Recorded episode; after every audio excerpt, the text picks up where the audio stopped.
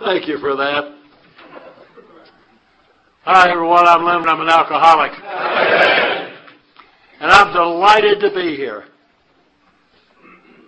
And I said Thursday night you all would do more for me this weekend than I would do for you, and you've done that. I want to thank Tim for this privilege. He walked up to me two years ago at Gathering of the Eagles and uh, said, We'd like to have you come to Man to Man. And I said, Well, I'd love to do it. And he said, Can you come next year? And I looked, I said, No, I can't. And he said, Can you come in two years? And I said, If I'm still mowing the grass, I'll be there. and I'm still, you know, and I'm delighted to be here. It's, I want to thank Mike Barnes for everything he does. And an interesting thing, he was at the airport to meet several of us. And a young man was there with him. And I'd lost touch with this young man for 15 years. But when I knew him, he was a good, awfully good member of Alcoholics Anonymous, and he had two or three other young guys around him that I had the privilege of sponsoring all of them. And they've all left California, and they're all sober today. And as we came into the baggage claim there, Mike Hogan was too. And we've re-upped, you know. And I tell you, you, uh, the beautiful part of who we are and what we are is the fellowship that we have here. And the fellowship attracted me long before I could under, understand anything in the book I was too rummy to understand any of the steps, the traditions, any of that. And it's the fellowship that kept me in here. And you meet people along the road and you meet people in your early sobriety that you bond with and they become the closest friends that you've ever had. And all of you know that in here. And there are a couple here tonight that I go back almost 40 years with. One is Greg sponsor. That's Roy Lee Bell. I know everything about my, his family. He knows everything about mine. We've traveled the North American continent and, and Mexico in Alcoholics Anonymous. And how wonderful it's been to spend the time with him. Because I love him. And there's a man sitting here on the front row. Name's Bob Bazans. I met him early in his sobriety and still fairly early in mine. I know his family. I know his three boys. I know his lovely wife, Linda. They've been in my home. I've been in theirs. We've been all over together. And you know, I don't see these guys on a regular basis. But when I do see them, that same feeling is there. The same feeling is there that I love them. And I truly do. And when they brought me back to Alcoholics Anonymous, I didn't know what love meant. And they told me that I had to love myself. I didn't even like myself. So how could I possibly love myself? And you put your arms around me and love me until I could start just a little bit to like to like me. And then through the process, and we're all in a process, a little love came, a little more came, a little more came. And you gave me that gift. And as I stand here tonight, and I tell everyone in my life every day that I love them because I truly do. Because you have shown me how to do that. I want to say up front, and for me, this is the most important thing that I will say tonight. The greatest single happening in my lifetime is Alcoholics Anonymous. My sobriety date is March the 5th, 1965.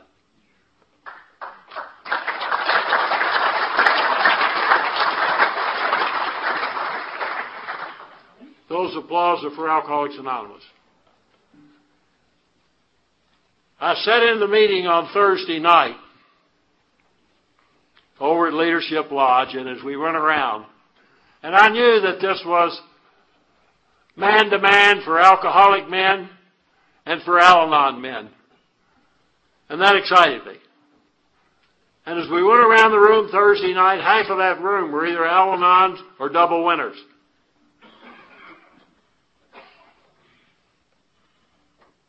I'm also a member of Al Anon. And my home group there is the Laguna Beach Men's Stag on Tuesday night. My home group in Alcoholics Anonymous is the Anderson Men's Stag on Thursday night. Now, there are a group here from California that belong to that, both of those groups. And I'm going to ask them all to stand up. Up, Brian.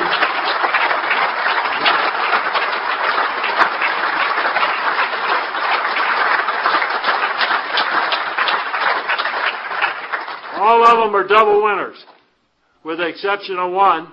All you double winners, sit down. We, we need some sanity in the group, and this is a pure Al Anon.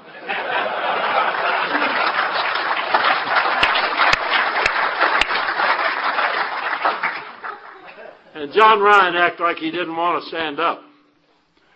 And we sent him to you about a year ago because we'd done all we could do for him. and Austin, good luck. He's a tough Irishman, but we love him. And if you've seen that coach that's rolled in out here, when you go out of here, look at that thing. Because four of them left Southern California on Tuesday. And they rolled in here at 11 o'clock last night. And the guy that owns it and driving that has got 35 years of sobriety. That shows what sobriety will do for you because when he came in for a long, long time, he couldn't read and he couldn't talk. And he's a great member of Alcoholics Anonymous and a great member of Al Anon, and all these men are. And I'm a privilege to be a part of their groups. And I want to thank you again. You know, I've uh, they've meant a lot to me, and the fact that they're here means a lot. And I walked up to thank the speaker last night, and a guy grabbed me and hugged me, and it was Don Maloney. And I understand he uh, was one of the men that started this. He started a lot all over. And he reminded me immediately of Crested Butte and how he took me to the top of the mountain. I had to stay over because I was going to go to Denver the next day to visit a lady I loved a lot that was failing health, and that was Gracie Aronofsky. And he took me to the very top of that mountain that most people don't get to, and I don't want to go again.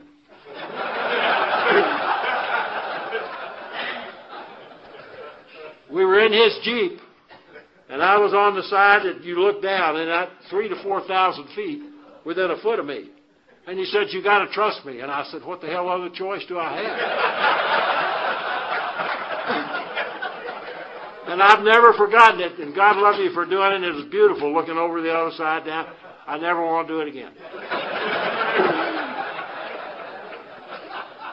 We've told a lot of fun stories this weekend, and one we told, if you know Don, and all of you do, and you've never heard the chicken story, and that came up again today, I, when he was drinking, I want you to all walk up to him and say, Tell me the chicken story. And you got to hear it. But you know, that's what we have here in Alcoholics Anonymous. I mean, I had the privilege to sponsor one of Bob's sons. I love all three of them for a while. And he knows my he knows all of mine well. He knows my two daughters, he knows my son well. And what a blessing that is. What a blessing that is to have the people. And all of you sitting in here tonight, look, look to each side of you. Look in front of you, look behind you. Because these are the people that are going to hold your hand, and we hold each other's hand, and we're all on the same path. And as we walk along, that's what it's all about. There's nothing in our society, nothing, like the program of Alcoholics Anonymous, and Al Anon goes hand in hand with that. And we are blessed. And if you're relatively new tonight, and you're here and you've got a lot of feelings and you're scared to death, you were afraid when you walked in here yesterday or today, or we got a man that's got 24 hours, you're home. I have never met anyone, never, that got to Alcoholics Anonymous that was here by mistake. And that has not changed.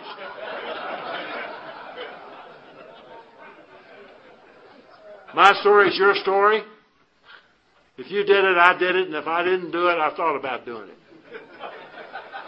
I'm a singleness of purpose guy. I drank alcohol, and it damn near killed me. That's the simplicity of it. And I love Alcoholics Anonymous. And I got sober the old fashioned way. I was given this gift. It's called Alcoholics Anonymous. It was 49 years ago, this past Christmas, that I came to, rolled up in the fetal position, and I'd been a blackout drinker for several years. And I didn't know where I was. And I was on the south side of Atlanta. And I'd gone to work out of college for a company, and it was whispered that there was a man there that was a member of AA. And I stayed away from him. Because people had been questioning my, my drinking for, for a long time. But I want to tell you on that Christmas morning, they lived on the north side, and I called them, and they came to get me, he and his wife. And they're the ones that brought me through the doors of Alcoholics Anonymous for the first time. And I didn't want to be here. I didn't want to be alcoholic. I certainly didn't want to be a member of Alcoholics Anonymous. And we didn't have a lot of young people back then. And I went to meetings, and everything they said went in one ear and out the other because I wasn't seeing, I wasn't hearing, and I didn't want to be. I'm a Californian by residence, a Kentuckian by birth, and an alcoholic by absorption.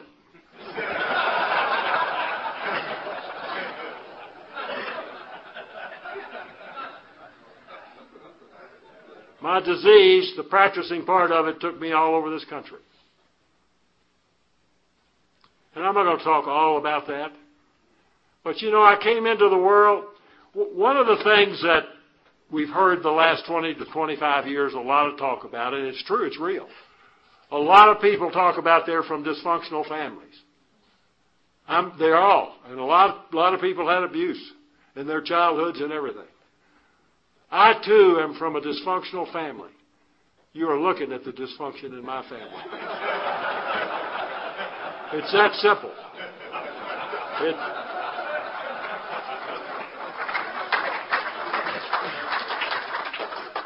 I was born into a home where I was given a lot of love as an only child, too much. I was given every opportunity that a human could ever want in, life, in life, and it was never enough. Very early in life.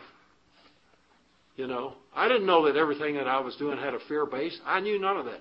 I grew up in an era, and I don't blame my environment. I don't blame my parents. I don't blame any of that. But you didn't talk about anything. You'd sit at the dinner table and everything was above board. You didn't. Uh, you certainly weren't going to tell them you have tremendous feelings of impending doom. everything was fine, fine, fine, and you be a man. You be a man. And you know, I desperately was trying to do that. But when I discovered that magic elixir that all of you discovered, it changed my life. Because it enabled me to do things with a certain degree of comfort that I was unable to do. And I've never forgotten that. And I don't usually go into all of the beginnings and all of that. But I tell you what, it leveled me out. It leveled my playing field. I don't remember when I took my first drink. I cannot tell you that, but I can tell you when I took my last. And the men that saw me. And it's a progressive illness, and mine is one of a progressive very quick progressive disease. Because I, uh, you know, the four C's really characterize my drinking. Or characterize my drinking. I drank in the beginning for comfort, and then I drank for control, and I crossed that invisible line, you know, and total corruption was my, you know, was the full result of, of, of my alcoholism. All of it. And it continued on. And people started to tell me, Len, you've got great potential, but. And I was to hear that over and over and over again. And it didn't matter whether it was school teachers, coaches, my family, my friends, out in the, the workforce, but I was to hear that a lot. And one thing led to another, and uh, I grew up in a I grew up in a home where there was no drinking that was visible. They all hid their booze. I grew up in a religion where, you know, they didn't drink, but I did, and I continued to. And I was to get out of school, and I couldn't get wait to get out of that environment. And I went to work for a large company, and they sent me to the southeast. And it wasn't long before they started to talk to me about the way I drank. Why do you drink so much? Why do you say the things you say? Why do you act the way you act? And all of a sudden I knew they knew. And when I thought they knew, then I had to make a change. And I was able to make some changes very quickly in the early days. But then changes were made for me. Because I was to lose jobs, I was to lose friendships, I was to lose family, I was to lose everything that mean, was meaningful to me in my life as a direct result of my disease. And I continued on and on and on. And I ended up, when I got fired from that company, that, I, that oil company that I went with, another door opened very quickly. And I had an athletic background, and that was taken away from me too as a direct result of my disease. And a door opened, and I got an opportunity to get involved at a coaching level in the southeast. And here I was, a leader of men every day and a drunk every night. That's the Jekyll and Hyde we know so much about. I also had the job at that school of doing the color commentation on the network for basketball.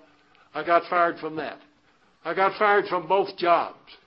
And I find myself pulling a trailer, going back through the mountains of Tennessee into my hometown, being willing, and I didn't even know I was willing, I had no other choice, to go into the family business, which I'd refused to go into several times. I had no other choice. I looked around, my friends, my perception was my friends were meeting their responsibilities. They were married, most of them, and here I am, an immature, insecure, irresponsible drunk. So I got married, unfortunately for the lady. we had a daughter out of that marriage, and my I, my disease was galloping, and uh, thank God they were able to get a, get away from me and go to Chicago. And I had to go on with, my, with what was going on in my life. And little by little, I started to swing in and out of the doors of Alcoholics Anonymous. And I got out of that family business. I was fired from that family business. And I headed back to Atlanta and in and out, in and out. We didn't have treatment facilities then. The only treatment facility that was open back then was Hazelden in Minnesota. But they would detox you or they made a lot of 12 step calls back there and AA people would come sit with you and they would walk with you and they would give you fruit juice and honey and Karo syrup and all of that. And I had uh, developed DTs along the way and I was in and out of places like that. I had a man in Georgia die in my room one night. Had a seizure and died in my room. But I continued to do whatever was necessary to take a drink. I came to one morning and I had no idea where I was. And I looked over and there was no door knob on my side of the door. And I was to find out that I was in Milledgeville. oh yes. I was in Milledgeville, Georgia, which was the state mental institution of the state of Georgia. I wasn't there as an alcoholic. I was there as a number of the state of Georgia. And I want to tell you that I was as terrified as I've ever been in my life, and I knew that if I ever got out, I'd never take another drink. And I was there over four weeks. And they finally let me out. And I had a bus ticket to Atlanta and three dollars in my pocket, and I called the athletic director that had fired me, and he said, uh, "Where are you?" And I told him, I said, "I'm coming to Atlanta." He said, "We're going to Lexington tomorrow, which is my hometown." And there's a seat on the airplane for you, Lynn, if you want to go. And then he asked me where I was going to stay that night. I said I had no place to stay. He said there'll be a bed for you at the YMCA. And I got off that bus, went to the YMCA, got up very early the next morning, rode to the, the airport with the team, flew to Lexington. Went to Memorial Coliseum and they worked out. We went down to Lexington, checked in the old hotel. I listened to the pregame plan and there was a noon game the next day. They'd started to televise college basketball. The play-by-play announcer was there, who was a good friend of mine, and I spent time with him, and we went out the next day for the game. And uh, a lot of people in that arena had known me all of my life. And I'm two and a half days out of Milledgeville. So you can imagine how I was. Basically, I was terrified. And they finished that game, and uh, I went back to the hotel with them, had dinner. There's an early flight the next morning. I went up to go to bed. And my alcoholic thinker flicked on. And I said, I wonder who's in the Bluegrass Lounge that I didn't see. And that's the bar in that hotel. And the other side said, go to sleep. I went back and forth, back and forth, back and forth. I found myself getting up, walking the elevator, taking the elevator to the lobby, across that lobby, into that lounge, and I drank ginger ale for the better part of an hour. I do not remember, as I stand here tonight, of having a conscious thought of taking a drink, but obviously it was there. It had been in my subconscious. It had moved up, obviously. I remember very clearly walking down those steps through the revolving door right across Main Street to a bar called the Golden Horseshoe. And I remember taking a drink. They left there the next morning without me. Three days later, my dad was city manager of that town. He had the riot squad come take me out of that hotel. Straight to jail. Two men stood at my jail cell the next morning I'd known all my life. One had been my first basketball coach. The other was a dear friend of mine who's still alive today. He's a little older than I am. And he was the acting police judge. And Tommy looked at me and said, What is it, Lynn? I, I didn't answer him. And John looked at me and said, Lynn, if you come back and do what you've done the last few days, we're going to lock you up permanently. All as a direct result of a disease called alcoholism. And they put me on a bus. With a one way ticket. And I want to tell you, after that, I could take you all over these United States.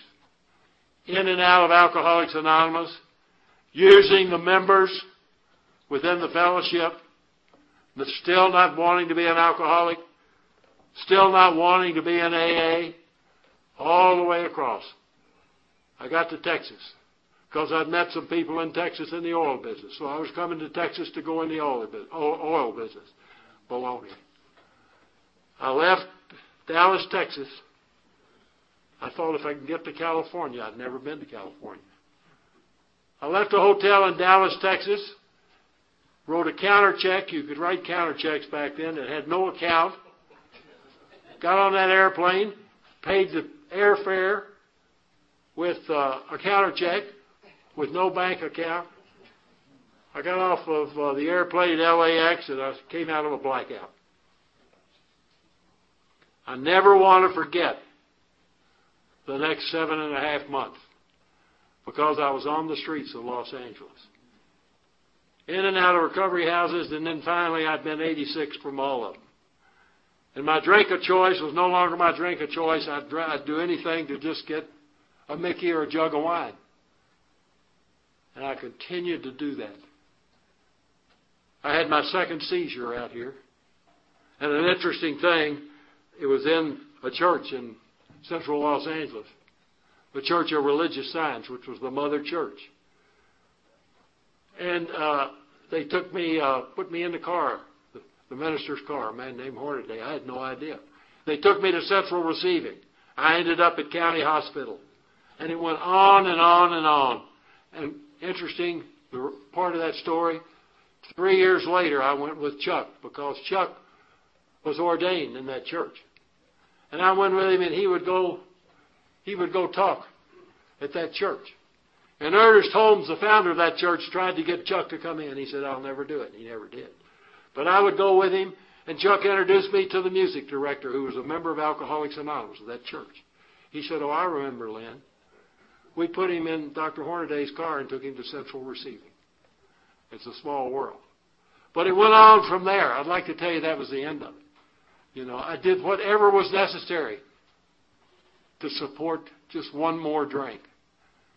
In the end, the bottle beat me to death. It had taken away everything that was near and dear to me in my life. And I ended up at a place in Los Angeles. Well, I didn't end up there, but I was in the Cecil Hotel, living in a room with two other winos. And I was put on the street. Not by the hotel, but by the two winos.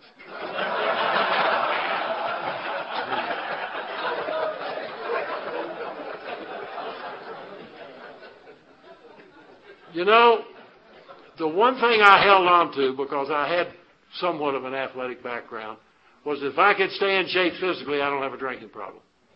That had to all go. When they put me on the street, a woman that was a social worker found me. And she knew I was in bad shape. And she said, I need to take you somewhere. I need to take you to county. I said, they won't admit me. I've been there. I've been there too many times.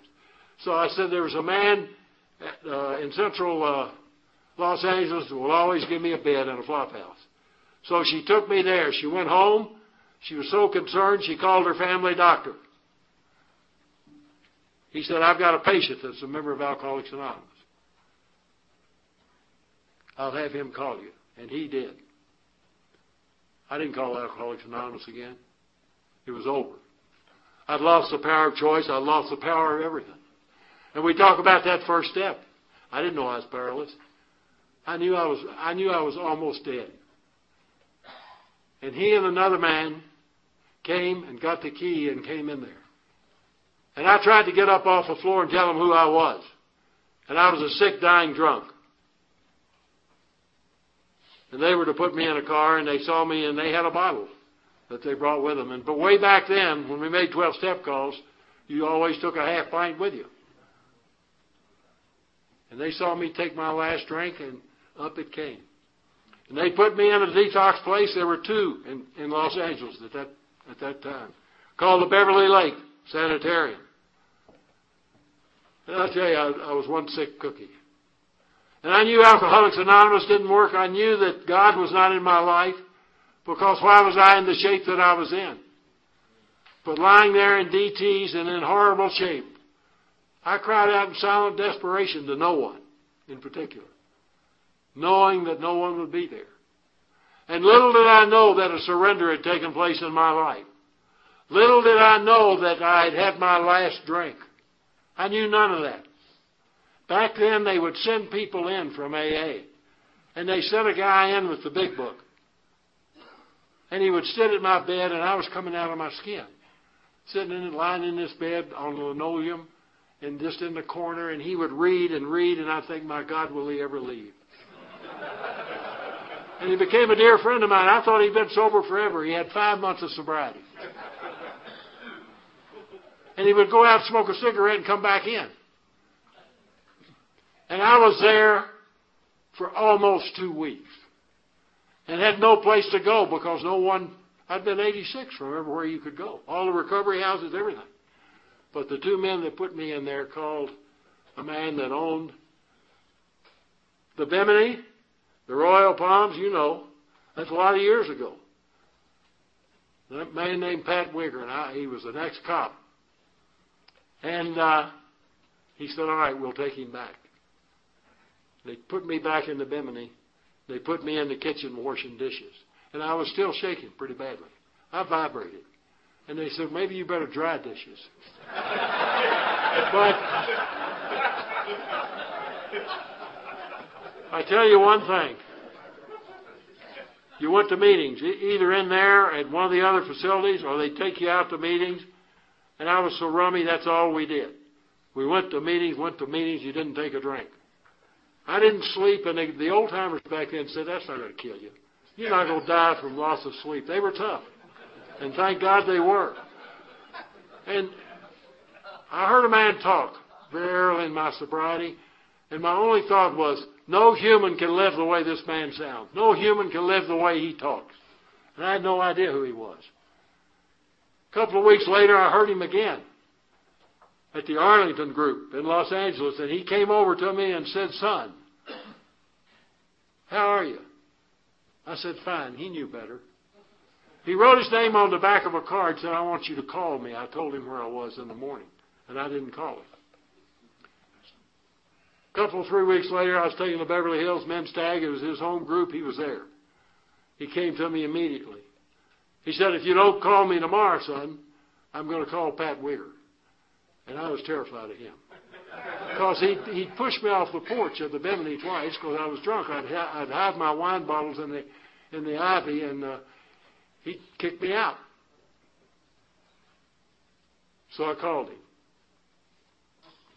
And little did I know that he'd planned all of this with Pat. But he would, I would get a pass and he would pick me up and I'd get in the car with him and we would go all over greater Los Angeles. And there would be, everybody loved him. And he carried the message of Alcoholics Anonymous. I still didn't realize who the man was. And sometimes they would give me a pass and I'd ride the bus and transfer and meet him at his office. And he talked to me about his relationship with our co-founder Bill and about he and his wife traveled and knew Bill and Lois real well. And he talked about he carried the message of Alcoholics Anonymous, and thank God for the old timers that carried that message for me. Thank God for them, because I clung to them. And he went on and on, and finally I was released from the Bimini. And I moved to the San Fernando Valley and moved in with two sober members of alcoholics that were employed, and, and I was unemployed and unemployable. I'd get up every morning, walk two and a half miles to the North Hollywood Clubhouse. I'd stand there until it opened. And those guys, those old timers ate nails, I want to tell you. Go to the coffee bar. See what you can do. And back then, we didn't have the styrofoam cups. You had the, uh, you had the pottery mugs. I was sitting in a meeting in West Los Angeles in a place called Ohio Street, still there today. It's where the Pacific Group was started. It wasn't the Pacific Group. It was the Monday night group. And they said, is anybody, the coffee maker got drunk, anybody can make coffee. I raised my hand. I got involved. That kitchen's still there today. Two big coffee pots. You made the coffee. You served the coffee. You washed the mugs afterwards. You washed the coffee pots out. Before I knew it, I was making coffee for five groups. I didn't know that was being of service. I had no idea. The only thing I knew is it made me feel a little better. Because all of us come here feeling like we're different. Everyone that walks through that door feel like feels like you're different. Little did I know that you'd experienced exactly the same feelings, the underlying, the same fears that I had. Little by little, and I was, it was very slow with me, the layers started to come off. Because I got into the steps, I had good sponsorship, and let me tell you, I truly am an absolute believer, and it's a must for sponsorship. I've always had a sponsor. I've never changed sponsors. They've died. And that makes Dave Cook a little nervous. Uh,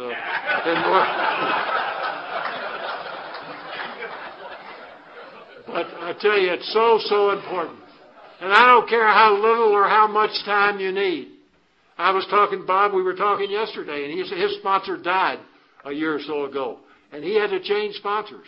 We all need someone that we can talk to that knows us, that knows everything that's going on. Because you see, the ism, guys, because we stop drinking, here's where the problem is from the neck up. It's the ism, and it stays with us. So I've always had a sponsor. And it's been a privilege to sponsor guys.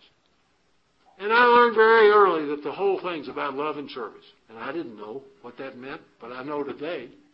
And I know that more involved I am in your life, the less involved I am in my own. And it's that simple. So I hope all of you here have a home group. I hope all of you have commitments. I hope all of you have guys, and obviously do, that you're hanging with because they understand you and you understand them. It's just like the two men that started this. One drunk talking to another. And there are a lot of things that have come around and are intertwined now with, uh, I don't even like to use the word. We were talking about it yesterday. It's called addiction. I, you know, my, I'm an alcoholic. The bottle beat me to death. I've come in here, and the program of Alcoholics Anonymous has saved my life. That's the simplicity for me. And there have been no shortcuts and no substitutes. And I'm not saying that you don't need outside help necessarily. Sometimes. And people do. And you seek what you seek at the time. I was three years sober. And my original sponsor said, You're going to Al Anon. I said, No, I'm not. And he said, Yes, you are. You're going to go to six meetings. And I went to a men's stag in Malibu, California for six meetings. I didn't hear a thing. It went in one ear, out the other. I said, I don't need this. I've got Alcoholics Anonymous.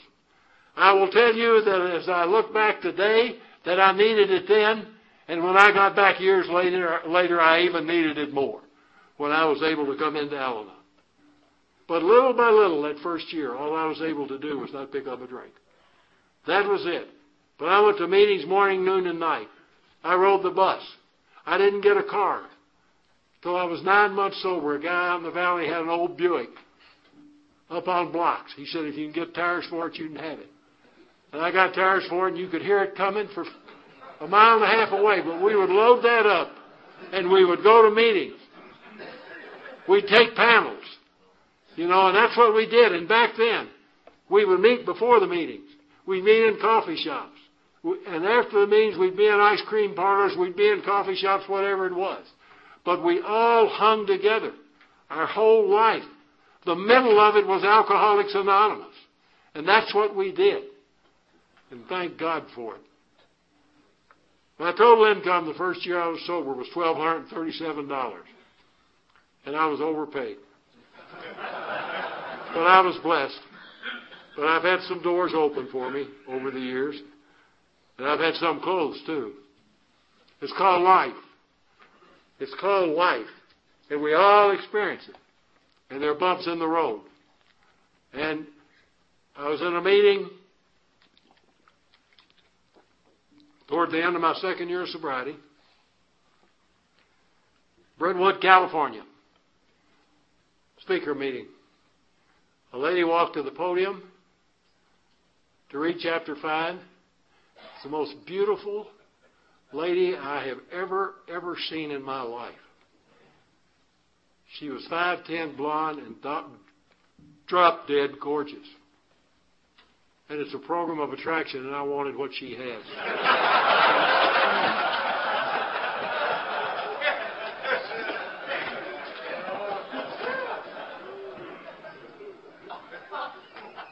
and Bob and Roy and you are well. She was a lovely, lovely lady. And we were to fall in love and to have an incredible life together. And life started to increase a little bit. I got a job, finally. I would go back to that sanitarium if I could every morning and sit with that lady that ran that sanitarium, the Beverly Lake. And she would go to the farmer's market and shop for vegetables and everything, and I would go with her just hanging on. And little by little, some things started to change. And I was to get a job, and then another job. But I stayed involved every day and every night in Alcoholics Anonymous. And Pam and I were to get married. But before that, I had gone through the steps I got through my eighth and my ninth step, and my sponsor knew. I'd gone through it also with a man named Father Barney, who I had bonded with, who was a wonderful man. He was an alcoholic priest. But I'd left one person out, and I knew I'd left it out because that fear was there one more time of the fear of rejection, the fear of abandonment, but the fear of rejection.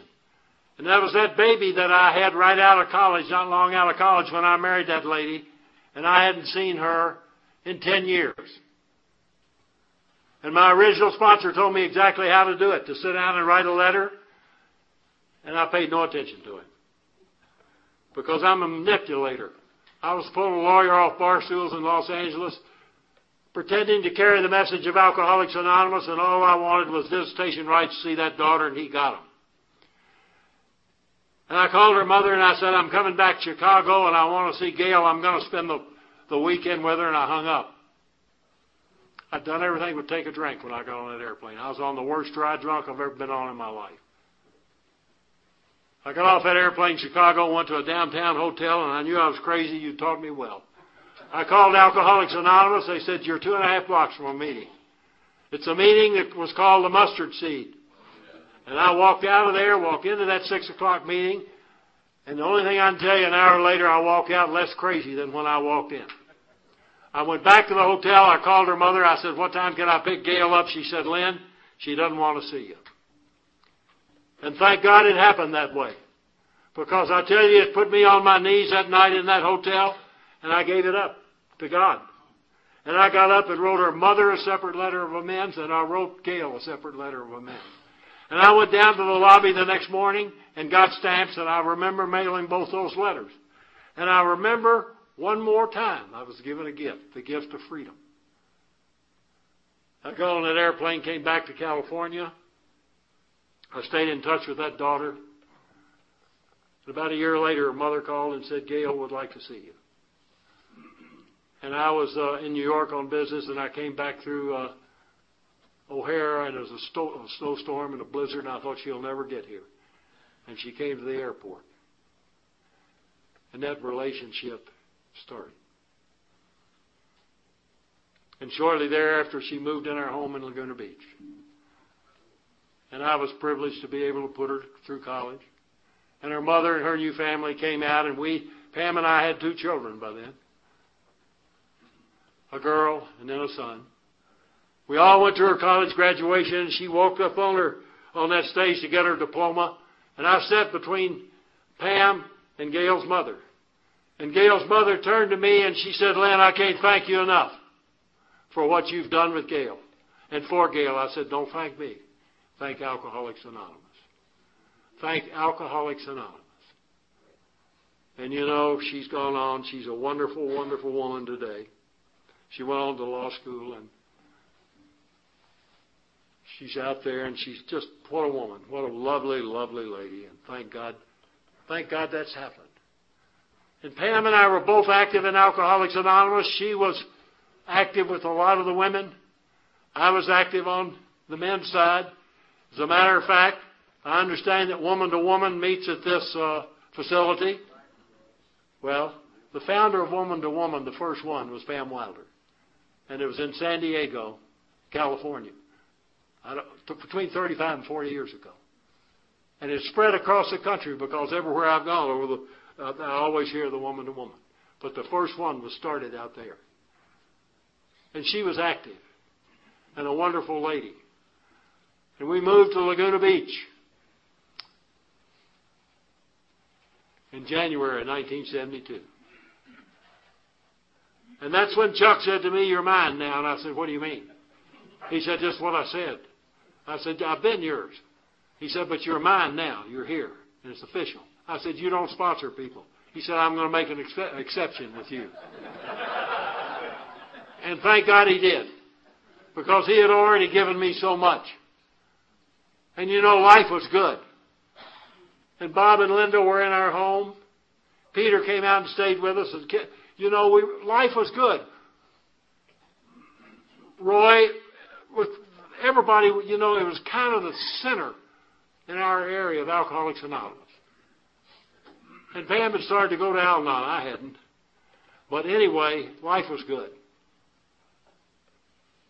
And in 1984, I was at a conference in Florida with an Oklahoma lady that I loved, and you, you did too, Ramona. A great lady, a great Al Anon. And after I talked, she said, let's go call Pam. We went to the room to call Pam at home. Her mother answered the telephone. I said, why are you there? She said, Pam's in the hospital. I immediately called South Coast Hospital. She said, it's nothing. I've just got a lower back pain. Ten and a half months later, she died. It was leukemia. We went to UCLA. She got in remission three times. She was a strong, beautiful, just incredible lady. You surrounded us. You being members of Alcoholics Anonymous, Al-Anon, and Alateen, and I had the privilege at that time of sponsoring a, co-sponsoring an Alateen group. And what a privilege that was. You surrounded us. You took care of our kids. You lined up at UCLA to give blood. You did what was ever necessary. And that's what we do here. We take care of one another, and I've watched it go on over and over and over again. We get out of meetings and talk badly about each other, but when somebody's in.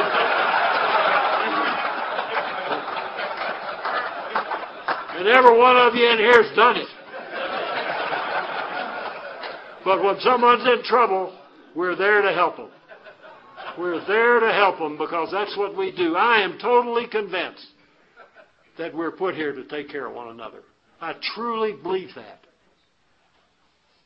And Chuck showed me through his actions, the old timers did, but Chuck in particular, how he went out every day for free and for fun and, and to help others. And little by little, I got that, but not all at once. For free and for fun, and what can I do to help you? I've always been a controller, a take charge guy. What can you do for me? I might act like I'm trying to do something for you, but what's going to come back for me? Took a long time for that to change. And the last time, the last thing, the last place it changed was in my home. But thank God it did. I was 19 years sober. A man asked me one night what kind of relationship I had with myself. I said, terrific. I was coming back down from East, I was coming back one night from East San Diego County, and I got thinking about that. What kind of relationship do you have with yourself, man? And I became willing one more time to get vulnerable, and it was scary. And it was about a year after that, about a year and a half, and I did a lot of writing. I've always done a lot of writing.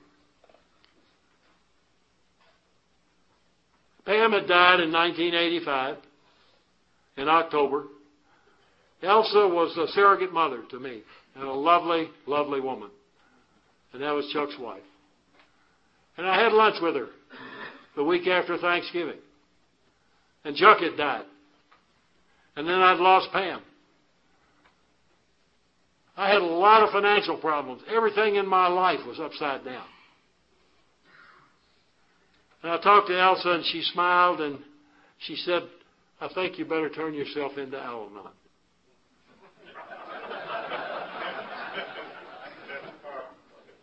and you know what I did? I did it. I went into her group that she'd started in her home, had gotten very large. She'd moved it out. It in Laguna Beach as the Lord, and there weren't any men around. One or two would drift in every now and then. But I didn't go in there with somebody that had time in Alcoholics Anonymous. I went in there as a newcomer. I went in there as a newcomer, and those women put me together, and I found a men's group. It was the original men's stag group in Orange County. They met in Costa Mesa then. And I was going to that group, and an alcoholic came to me about a year and a half later, and I was going to the Monday noon meeting. And those women, I can't tell you, helped me tremendously. And they said, You've got to take an inventory. And I started, to, I didn't know how to take an Al Anon inventory. I just started to write. And I was doing some business in New York then, and there was a tough, tough lady in New York. Her name was Ellen Hayes. I loved her. She ran the program uh, on the Bowery for the city. And she was in AA and Al Anon, and she was tough. And I called her uh, one November night. She said, Come over to my place. She had a little fire going, had stew on and everything. I started to read everything that I'd written. I'd written an epistle. she just reached over, took it, put it in the fire, and it burned up.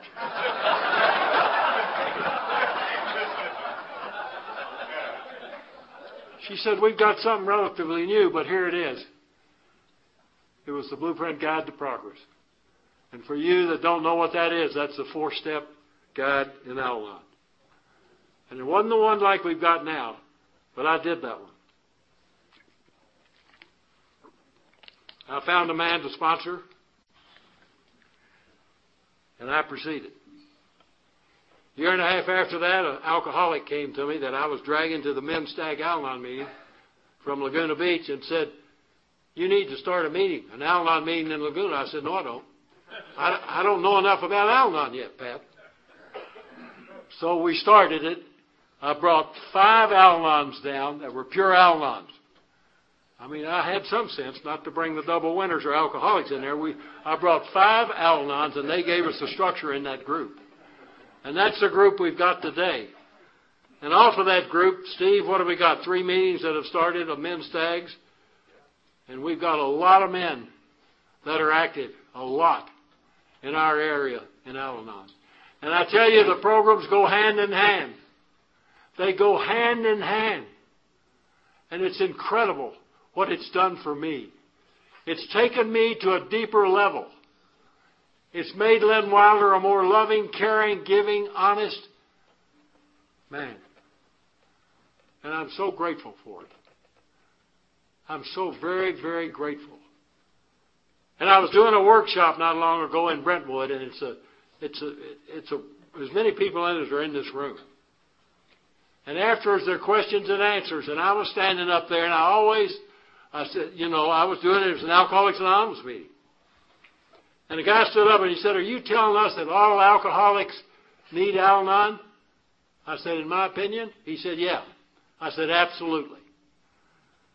And I truly believe that. And I used to say that in the meetings, and the women would say, Don't say that. I said, Don't worry about that. I'll go break the doors down.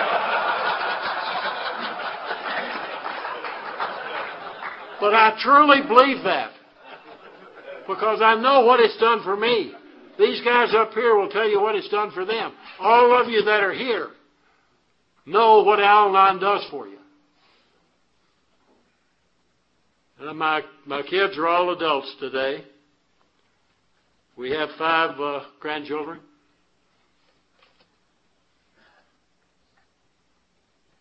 And you know it's helped me with that. It was 10 years ago, about right now, that we were at a birthday party in Laguna Beach, an AA birthday party.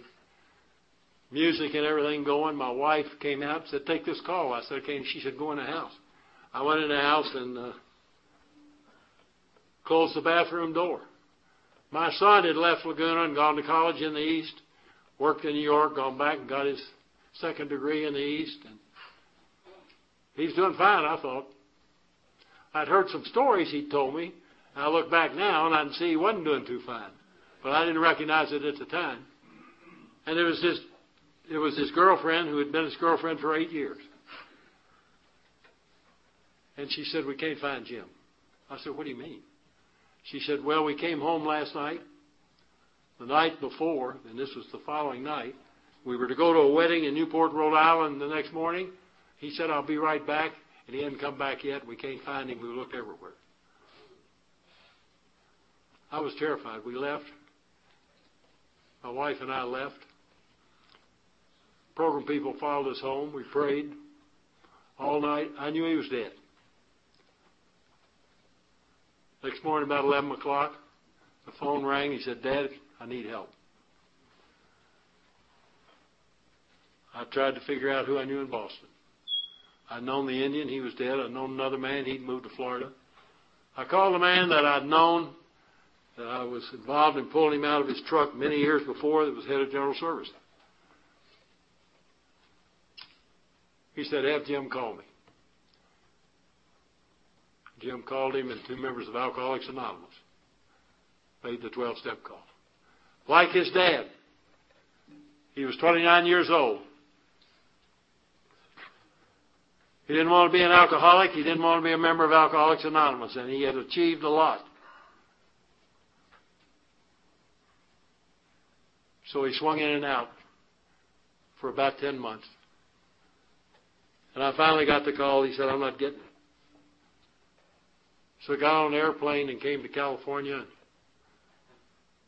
Came out of treatment 30 days later and didn't know if he had his job, didn't know he had, he certainly didn't have his girlfriend, he didn't have anything. But he had Alcoholics Anonymous. Just like I did, just like you did, just like Bob's three boys have had it. And you know, little by little, the process started.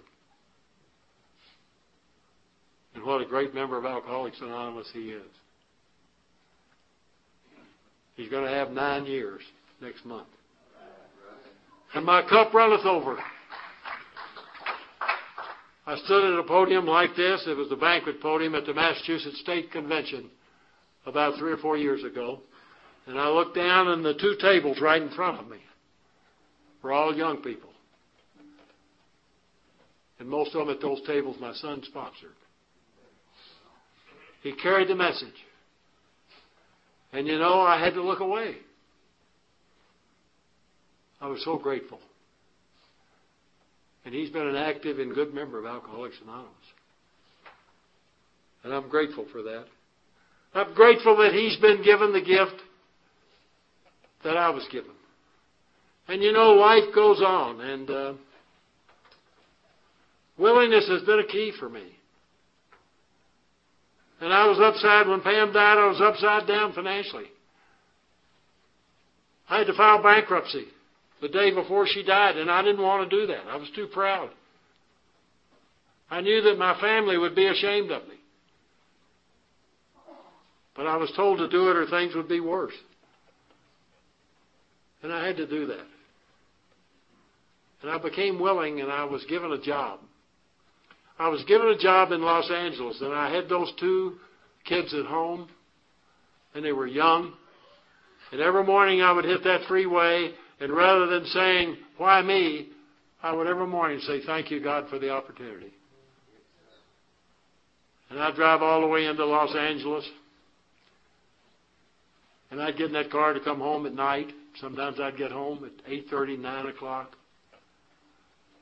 But willingness. And I didn't make a lot of money. But little by little, it's consistency. And there's a man here tonight that helped me during that period. Helped me before that, as a matter of fact. And I'll be forever grateful to him. But you just show up. You suit up and you show up and you don't drink. That's what we do here. Changes go on in life. Whatever's going on tonight in your life is going to change. That doesn't necessarily mean bad things are going to happen, but life happens. And every one of us in here that have been around a while, things have happened in our life.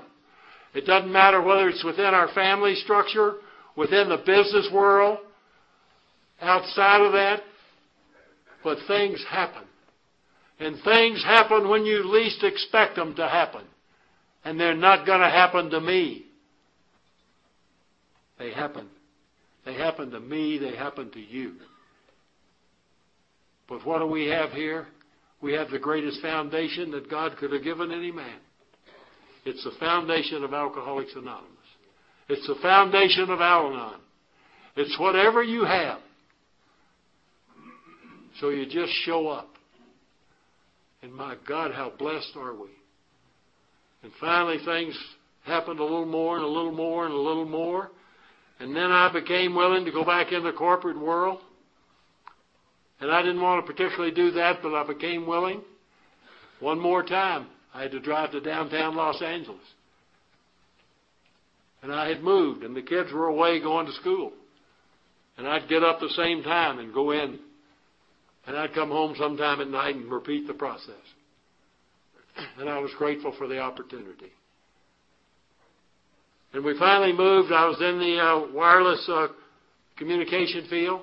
I was head of site development for a company. And by the way, we don't have any Verizon coverage here.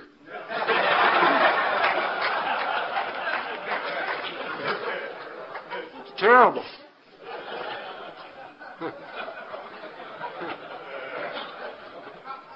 But you know, we moved it finally, site development moved, and or RF moved to Orange County, and they said to me one day, "Have you seen the new lady that that came to work for us?" I said, "No, I was kind of involved with the lady anyway, hit and miss, but I was we were involved."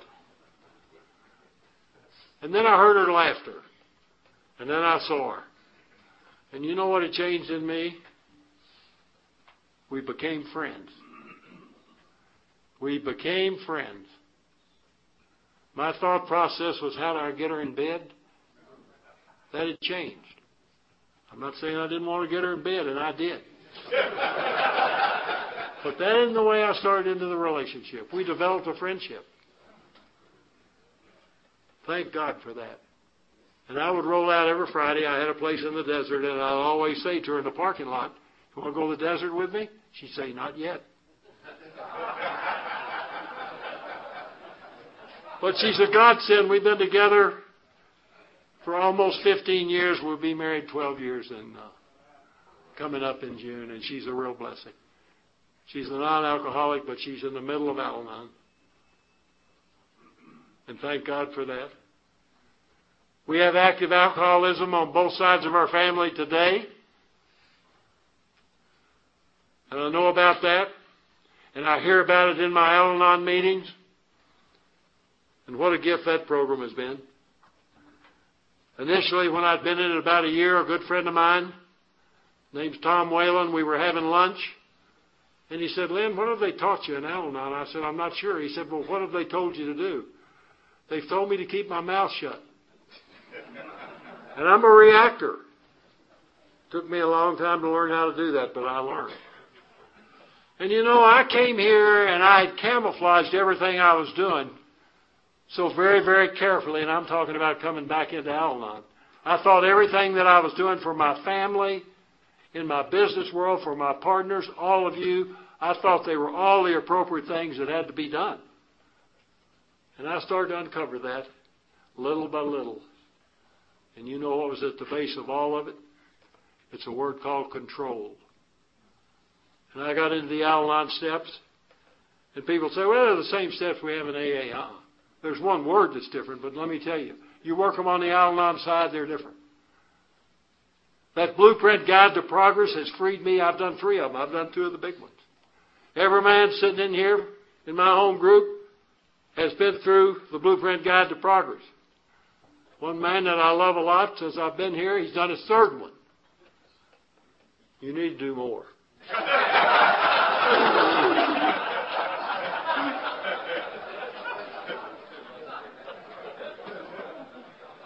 John Holmes, where are you?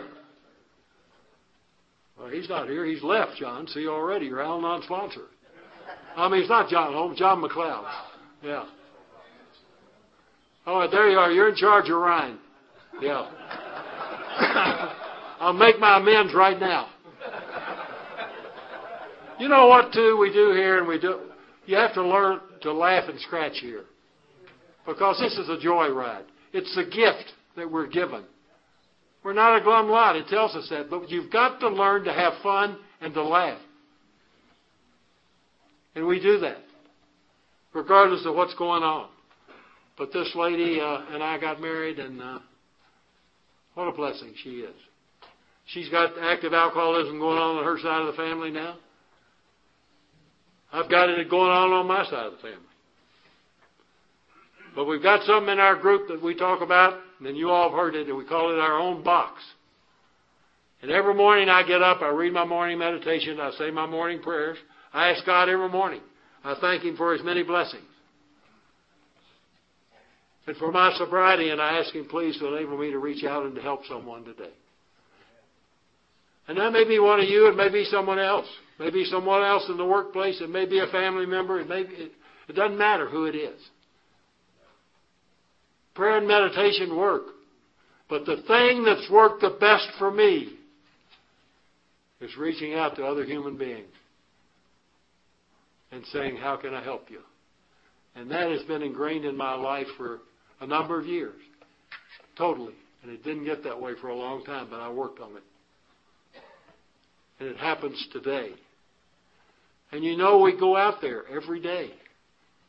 Every day of our lives. But that box that I'm talking about that we create in Al Anon, I have a conscious thought every morning of stepping into that box. And everything inside that box is my business with God's help. And everything outside of that box is none of my business. And most days I can live that way. And you go on with life. And I kind of retired. I got out of wireless and everything, but I knew I didn't want to stop working.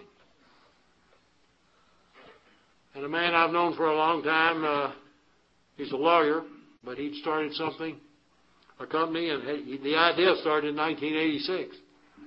and he had built a company. He saw a niche in the mid market and for families and everything. It's called captive insurance. It's risk free. It's uh, it's incredible. He's built it to be about the sixth largest in the country.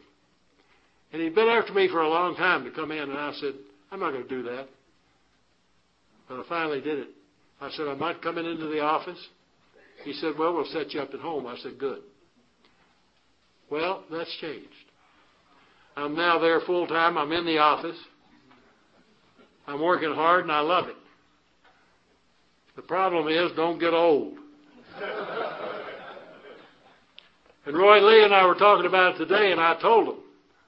I, I said, you know, I, we had uh, these two guys with us, and uh, I thought we had Tatum and we had Tom with us. We had a wonderful day, and uh, I told them, you get to be our age, you have two of anything, one of them hurts, the other one doesn't work. but I still love what I'm doing. I've got, you know, I got things going on with me. I got health problems. But I'm grateful for what I have today. But let me tell you about today, what we did. We got in that truck, and if you haven't seen Tatum with Bell, he's about 6'5", 300 pounds, and he's and he's Bell's uh, bodyguard. And we got in his truck today, and he immediately pulled his pistol out and put it right there. I said, Well, we're going to have fun. and we headed to we headed to Roy's the ranch, his hunting ranch, what I hadn't been to in a long time, and it's local. We got to Santa Ana. We had breakfast in a little mom and pop place, and you know it's a fellowship and the things, and you just and we we we drove the whole ranch. I mean, it was just in a mule. And it was just incredible. And I hadn't been there in a lot of years. We didn't see any turkeys. We didn't see any deer. Saw a snake. But I've been there when I saw hundreds of turkeys and deer and everything else. But we came out of there, and, and Roy's got one of his sons that lives down here and takes care of the other ranch, which is a which is a working ranch. And he'd met us for breakfast, and his wife was at. Uh, we I didn't know what it was. It was some kind of. Uh, I thought it was just a barbecue barbecue some fundraiser. But it's a Lone Star barbecue cook-off. And we rolled into that thing. And I'm here to tell you that we are now official judges. I don't know who tipped this guy, but he came up and he said, I understand you'll judge. I said, I've been judging people all my life.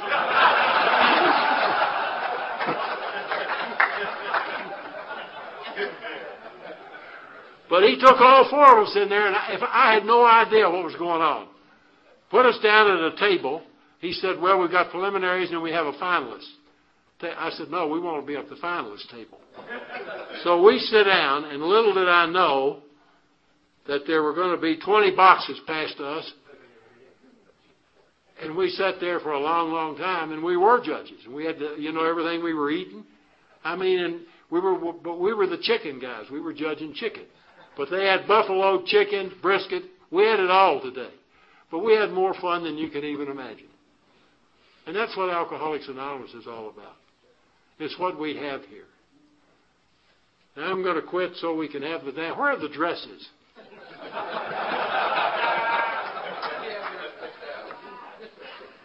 no? I think I told Big Al last night, he, you know, if he put on a dress, I'd have the first dance with him. But you got no you got no dress on, so I don't know what to do. But anyway, I want to see what happens there. But uh, you know, I've loved being here, and I'm going to talk about something very quickly. If I'd have done it in front of my talk, I wouldn't have gotten through it. I've had a tough couple of weeks.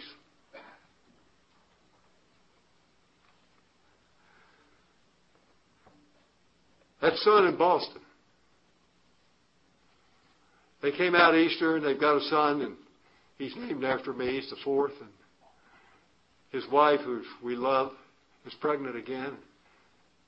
He's a great member of Alcoholics Anonymous. He's 38 years old and very, very successful and a wonderful human being.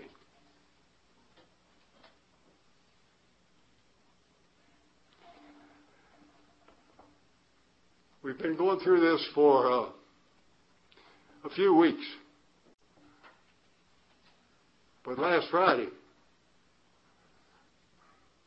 he was diagnosed with the disease his mother died from.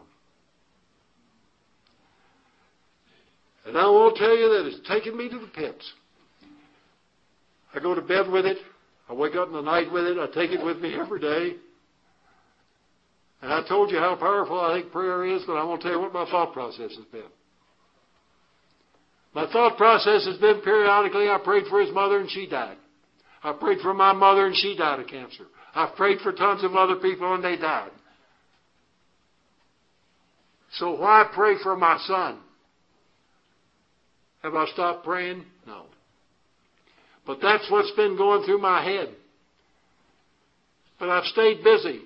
Last weekend, my thought was for two days, I'm not going to man to man. I'm going to cancel. I'm not going on the business trip after man to man. I'm not going on the one next week. I know that's not the right thinking. I know that I have to keep showing up, up amongst you. I have to keep talking to people. I have to ask, keep asking God for help. And that's why this weekend has been so important to me and what you've done for me. Because I felt the love here. I felt it. I felt the love of Alcoholics Anonymous and Al Anon for many, many, many years. You've got your own stories. Things have happened in your life. But one more time, I've been taken to the mat. I just asked God to help me. But primarily I said, help my son. And help me accept what's going on. Pray for acceptance. Sounds easy, doesn't it? When things are going well, we can do that. Pray for God's will. When things go well, we can do that. And I've been trying to do that. I'm going to continue to try. Because, us, you see, I love life. I love you. I love my family. I love that son more than life itself.